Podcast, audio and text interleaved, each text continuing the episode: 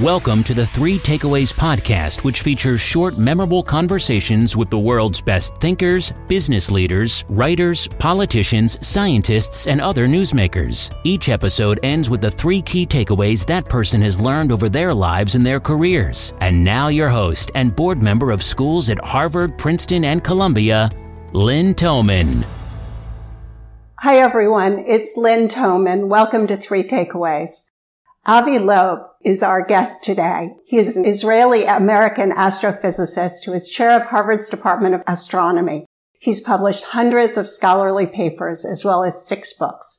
He's also made a growing number of now confirmed predictions touching on the birth of stars, the detection of planets beyond our solar system, and the properties of black holes. He is one of the most respected astronomers in the world. I'm excited to find out why Avi believes that we are not alone and that there is intelligent life beyond Earth. Avi, thanks so much for being here today. Thank you for having me. Avi, why do you think we may not be the smartest civilization out there? Well, the reason is simple. If you open a recipe book, you immediately realize that out of the same ingredients, you can make very different cakes depending on how you mix the ingredients, at what sequence and, and also how much heat you apply and so forth. And the same must be true for how you mix chemicals on a planet like the early Earth. We think that we originated from the soup of chemicals that existed on Earth. That's how life started. And then we are the more complex forms of life that emerged on Earth. But there is no guarantee that we are the best cake that one can imagine out of this soup of chemicals. And if you have billions of other planets in the Milky Way galaxy where the ingredients were the same, but the way that the cake was cooked was different, then it's quite likely that some of these cakes turned out to be much more tasty, that some of these uh, creatures out there are much more intelligent than we are. I don't pretend to believe that we are the pinnacle of, of creation in any way by looking at the morning newspaper. That's one evidence that we are probably not. How do you think about exploring space? I think uh, space is fascinating because it's the ultimate frontier. We never know what we might find. When Columbus went out into the ocean, he did not expect what he actually found. And obviously that was just on Earth and it was a new continent. And then uh, there were people living there and eventually, you know, we now live in the Americas that uh, were discovered. And I think going into space would be a similar experience. We are going into an uncharted territory. We don't know what we might expect. Anyone that says that he or she knows are just like those that thought that there is no point in leaving Europe because we pretty much know uh, the map of the world. And so um, the exploration of space is basically going out of our backyard into the cosmic street and seeing what's out there. There are plenty of opportunities. Well, first of all, opportunities for human civilization to not be so vulnerable just on one planet. There are opportunities for uh, commercial opportunities because, for example, there are elements that are extremely precious on Earth. They're, they're worth a lot of money and they might be abundant in asteroids and you can mine asteroids, but also we might find evidence for life out there and it will change our perspective about our place in the universe, our aspiration. If you imagine that there is life like us elsewhere,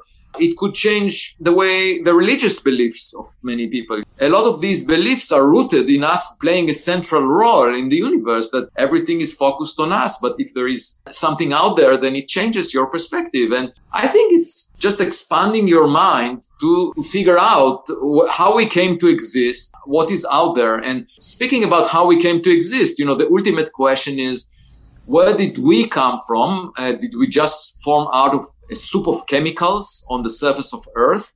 Or um, do we have an ancestry that extends beyond the Earth? Perhaps the seeds for our existence came from somewhere else. And then in the bigger scheme of things, you know, we, we know that the universe started from a big bang, but we don't know what happened before the big bang it's an interesting question. You know, it's possible that the universe was created in the laboratory of some uh, other species. And we don't have a, a, theory right now that unifies quantum mechanics and gravity that can tell us what happened before the Big Bang. It's possible that once we develop that theory, we will figure out that uh, it's possible to make a universe like ours in the lab. You know, you can just irritate the vacuum enough and create a universe like that. So that would mean that perhaps our universe started, our umbilical cord goes to a laboratory somewhere else. There are fascinating questions about where we came from and that uh, bothered people throughout history, you know, for, for millennia. Uh, if you look at all the religions that are trying to address this question of where did we come from? What else is out there? What's the big scheme of things? We want to figure it out. And the way to do it with modern science is by collecting evidence, by exploring space. How many habitable planets do you think are out there? We now know from the Kepler satellite that about half of all the sun like stars have an Earth sized planet in the habitable zone around the star. We thought that we are really special, but in fact, the Earth sun system is very common. There are billions of such systems in the Milky Way galaxy alone. And then there are tens of billions of Milky Way like galaxies in the observable volume of the universe. So altogether, there are more Earth-like planets with conditions similar to the Earth in the observable volume of the universe than there are grains of sand on all beaches on Earth. Now, what does it teach us? Well, two things. First, that we should be modest. All the kings and emperors that conquered a piece of land on Earth resemble an ant that hugs a tiny grain of sand on the landscape of a huge beach. It's nothing to be proud of, even if you conquer half of the world. It's nothing. It's compared to the landscape of the universe. So first of all, we should be modest in whatever we do because we are so tiny relative to the universe. But more importantly, the dice was rolled so many times, billions of times in the Milky Way, and then tens of billions of times in the universe. Most likely, we are not special. We are not the only ones we are very common, just like ants on a sidewalk. Can you elaborate a bit why you think there is life out beyond Earth? Well, we know that there is life on Earth and it started relatively early. Intelligent life started late. And I would just argue that if you arrange for similar conditions on so many planets out there, the outcome would be similar. This is just a conservative point of view. It says if you take a system and replicate it, you get the same outcome. To me, that sounds very conservative and should be the mainstream of astronomy. But unfortunately, my colleagues, scientists, the people that practice astronomy, regard it as a speculative notion that there is life out there and that in fact there is intelligent life out there or that we should search for it. Now, of course, if we bury our head in the sand and not and look for it, we will not find it. If you don't search for wonderful things, you will never discover them. My point is, irrespective of what barriers we put, what limits we put on our exploration, it may still be out there. You know, if you look at the, the experience of Galileo, he argued that the earth moves around the sun. And then uh, philosophers at the time said, oh, that's unreasonable. We know that the sun moves around the earth because we are at the center of the universe. And uh, they refused to look through his telescope and they put him in house arrest because what he said was not acceptable to them. So what? I mean, that didn't change the fact that the earth moves around the sun. So if we put blinders, it doesn't change reality. It just keeps us ignorant for a longer period. And of course, people can be happy being ignorant by blocking their view by saying, let's not even check if we are wrong. But that's not the way science should, should be done. You know, science is all about being open minded, looking at the evidence Going back to the evidence, how do you explain the paradox that given the vastness of the universe, the probability of extraterrestrial life as you see it seems very high, and yet we see no evidence of it? There are several possible explanations. One, that technological civilizations are not very smart. They behave just like us. If you open the morning newspaper, we're trying to fight each other, going to wars, going to disputes. That makes no sense. We are wasting a lot of time and energy on things that are not productive.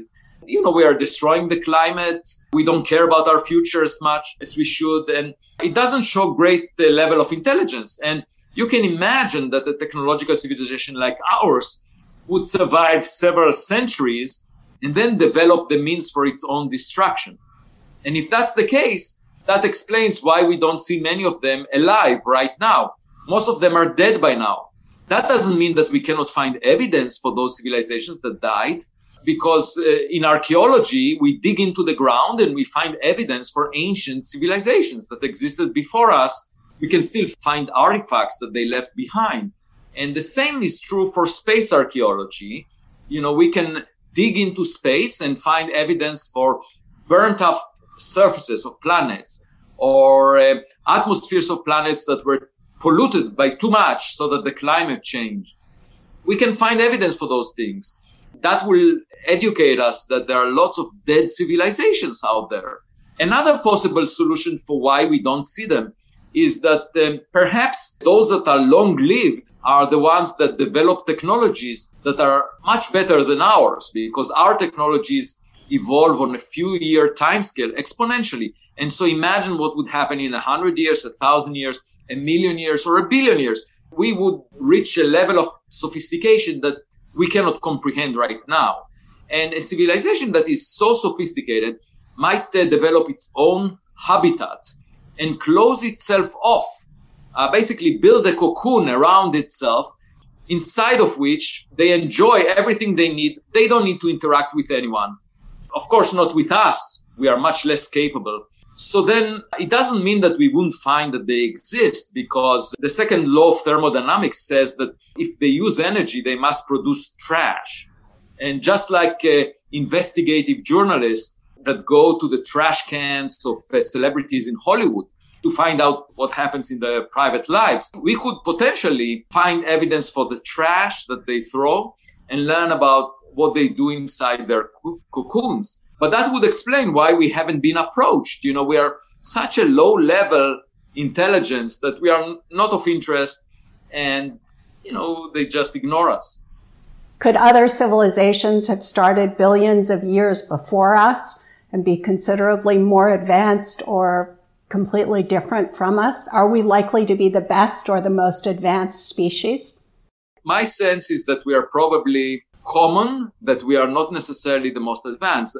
If you look at the sun, the sun formed at the tail end of the star formation history of the universe. So there are many more sun-like stars that formed earlier than the sun by billions of years. And if you just imagine the same history around those stars that formed much earlier.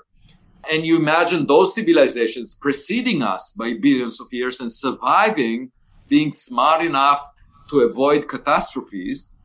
For us, it would look like magic if we ever meet their technologies. I would uh, guess that most of those that preceded us are by now much more sophisticated than we are. We have technologies, modern technologies, only for about a century and uh, we are just at the beginning of our development, technological development. So if I had to guess, I would say that we are common, that uh, things like us exist out there. Perhaps many of those died because they didn't uh, behave smartly enough, but uh, that there are much more sophisticated species out there. And the only way to find out is, is by searching, by looking for evidence and exploring the sky with an open mind and not closing off. Avi, I just finished reading your new book, Extraterrestrial, the first sign of intelligent life beyond Earth. It is terrific. Can you tell us about that? So this book focuses on Oumuamua, which is the first interstellar object that was discovered in the vicinity of the Earth that came from outside the solar system. It moved so fast that it couldn't be bound to the sun. So it's the first time we saw an object and a real object that came from outside the solar system. It was discovered on the 19th of October 2017 on its way out of the solar system. At first, people said, oh, you know, it must be a comet or an asteroid, just like the objects we have seen before from within the solar system. But then, as the data was collected by astronomers, it started looking very weird. There were many anomalies associated with Oumuamua. For example, its brightness changed by a factor of 10. So that means that the area of the object on the sky was changing by a factor of 10 as it was tumbling around every eight hours. You know, even if you take a single sheet of paper, a razor thin sheet of paper, and let it tumble in the wind, the area that projects onto you is not changing by more than a factor of 10 typically because you never see it exactly edge on. So that meant that the object must be a very extreme geometry. And then uh, there was an extra push on the object that could not be accounted for. Such a push beyond the force of gravity that comes from the sun, we suggested that it may be a light sail in a scientific paper and basically a sail that is pushed by reflecting sunlight, which is a technology that we currently develop here on Earth for space exploration, where you take a very thin layer of material and propel it by bouncing light off it. It's just like the sail on a sailboat that is reflecting the wind and gets a push as a result. And A couple of years later, there was another object found, but this one was bound to the sun. This one also didn't show a cometary tail, and it also exhibited some extra push from sunlight. And then uh, astronomers integrated the orbit back in time and found that in 1966, it intercepted with the orbit of the Earth. Then they went to the history books and, and realized that in 1966, there was a lunar uh, lander, Surveyor 2, that was launched and the mission failed. And the rocket booster from that mission went into an orbit. And so this was a, a relatively hollow structure that had a large surface to weight ratio. And so that's why it was pushed by sunlight so this is a demonstration of this idea that we can identify artificial objects by the fact that they don't have a cometary tail and yet they are pushed by sunlight. And uh, this one is artificial made by us. It's a rocket booster from a 1966 mission. But Oumuamua clearly is not bound to the sun and therefore it came from outside the solar system. It exhibited similar features. And if it's artificial, it implies that it's a message in a bottle. It implies that it may have come from another civilization. I should say, you know, I enjoy when going on vacation to walk on a beach and, and look at seashells that were swept ashore. These seashells are different from each other and they are naturally produced. But every now and then I encounter a plastic bottle, which implies that it was artificially produced. So it's possible that Oumuamua is a plastic bottle and most of the time we see these rocks that are naturally produced objects, but every now and then we might see an artificial object like Oumuamua. I think the way to make progress is by exploring anomalies rather than shying away from them. That's where you will find things that you haven't expected. So if you see something that doesn't quite line up with things that you have seen before, that's the place where you have to focus your attention rather than the other way around.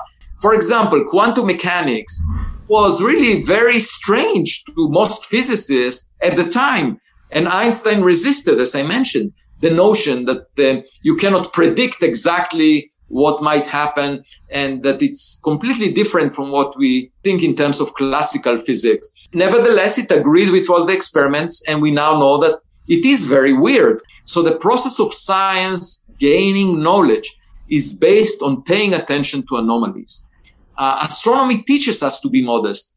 We should never think very highly of ourselves. If you start from this point of view, then you are basically a student of nature. You're trying to learn. Let the universe teach us. Let's collect evidence, figure out what things are like. You know, that's the approach of a child. We are all children. Anyone that pretends to be an adult that knows everything is lying. We don't know everything. We know very little. The knowledge that we have is just an island in an ocean of ignorance. So, Avi, you essentially believe that it's arrogant of us to believe that there is no life beyond Earth. And I love your analogy of the caveman. Can you tell us about that? If you imagine a caveman finding a cell phone, a caveman is used to seeing rocks and playing with rocks. And then when the caveman sees a cell phone, he would think that it's just a shiny rock. And that would be the natural interpretation. And the caveman could even write a, a review paper in Nature magazine saying, must be a rock. That's it. And that's what the astronomy community, you know, a group of people uh, came together from the mainstream saying, Oumuamua is natural, period. End of discussion. And then, of course, people that are not uh, professionals would say, oh, well, you know, there are experts, quote unquote, saying that it's natural, therefore it's natural.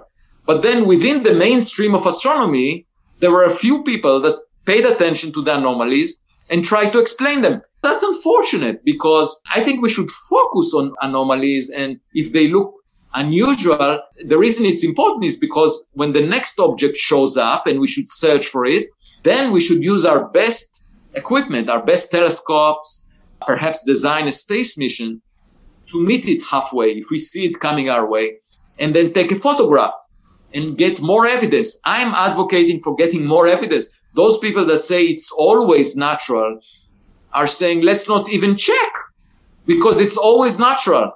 Of course, you know, that's one way of not finding anything unusual uh, if you don't check. Before I ask you for your three takeaways, is there anything else you'd like to discuss that you haven't already touched upon? Oh, one more thing, yes. In a Scientific American article that I, I wrote, I uh, made the analogy between the situation that we have in preserving everything we care about on Earth by going into space to the situation that Noah in the biblical story had when confronted with a great flood that is about to, to come. And and Noah uh, built an ark. The legend is that he put uh, animals in the ark to preserve them from the great flood. You may say, okay, well, maybe we should do the same thing and launch into space something that we would call Noah's uh, spaceship that will preserve everything we hold precious here on Earth. At first, uh, you might think, oh, we need to put elephants, whales, birds on that spaceship. Uh, but that's not not true because uh, with modern science, we know that all the information about these animals is uh, encoded in the DNA. So all you need is to have a computer system that stores the information of the DNA of those animals. And then uh, if we learn how to make synthetic life, all you need is a 3D printer on that spaceship that can reproduce the life that we have here, here on Earth on the surface of another planet out of the raw materials that are there. You can have a CubeSat, a very small satellite that weighs a kilogram that doesn't carry any animal or any human being, but carries the information about how to make the recipe or a cookbook, you can think of it, for making the type of cakes that you care about, the, the life that we have here on Earth on another planet. And you send this spaceship to space and, and it goes to other planets where life is possible. And so that would be a, a way of uh, spreading our eggs and not keeping them in one basket so that we at least have some peace of mind. If, if we don't behave properly on earth, it doesn't mean that everything we care about will be uh, annihilated. Avi, what are the three key takeaways that you'd like to leave the audience with today? The first uh, takeaway is that the universe teaches us modesty. We should be humble because we are so small relative to everything that we see out there. And I emphasize the word see. It, we observe, we have evidence that there are many Earth-like planets around sun-like stars in the observable volume of the universe. And so the vastness of that system, that environment that we live in, and the fact that our system is not very special should teach us modesty. You know, we are sort of not at the center of things and we are probably very common. Okay. So that's takeaway number one. Takeaway number two, we are not likely to be the, the sharpest cookie in the jar because we, our, our technologies are only a century old. It's quite likely that there are civilizations that had more time to develop their technologies. And therefore we should try and learn from them by collecting evidence for their existence. And finally, takeaway number three is that we should appreciate the fact that we are all students of nature. We are of mother nature. We are trying to learn what mother nature teaches us. And as such, we should be open-minded, behave more like kids than pretend that we know everything and try to get honors and appreciation from other people. You know, the truth has nothing to do with how many likes you get on Twitter. That's an extremely important takeaway. Don't pay attention to what other people think. Just you should think yourself critically based on the evidence on what you know. You know, it's the same takeaway that the basketball coaches give to their teams. Uh, a basketball coach, a good basketball coach says to the players, keep your eyes on the ball, not on the audience. And so that is my takeaway about science. We should keep our eyes on the evidence. The ball is the evidence rather than look at each other and, and, try to get respect from each other. That's not the key to understanding nature. Avi, this has been terrific. Thank you so much for your work, for all your findings on space, and for your book, which is terrific. Thank you for inviting me. If you enjoyed today's episode, you can listen or subscribe for free on Apple Podcasts or wherever you listen. If you would like to receive information on upcoming episodes, be sure to sign up for our newsletter at 3takeaways.com or follow us on Twitter, Instagram, Facebook, and LinkedIn. Note that 3takeaways.com is with the number 3, 3 is not spelled out. For all social media and podcast links, go to 3takeaways.com.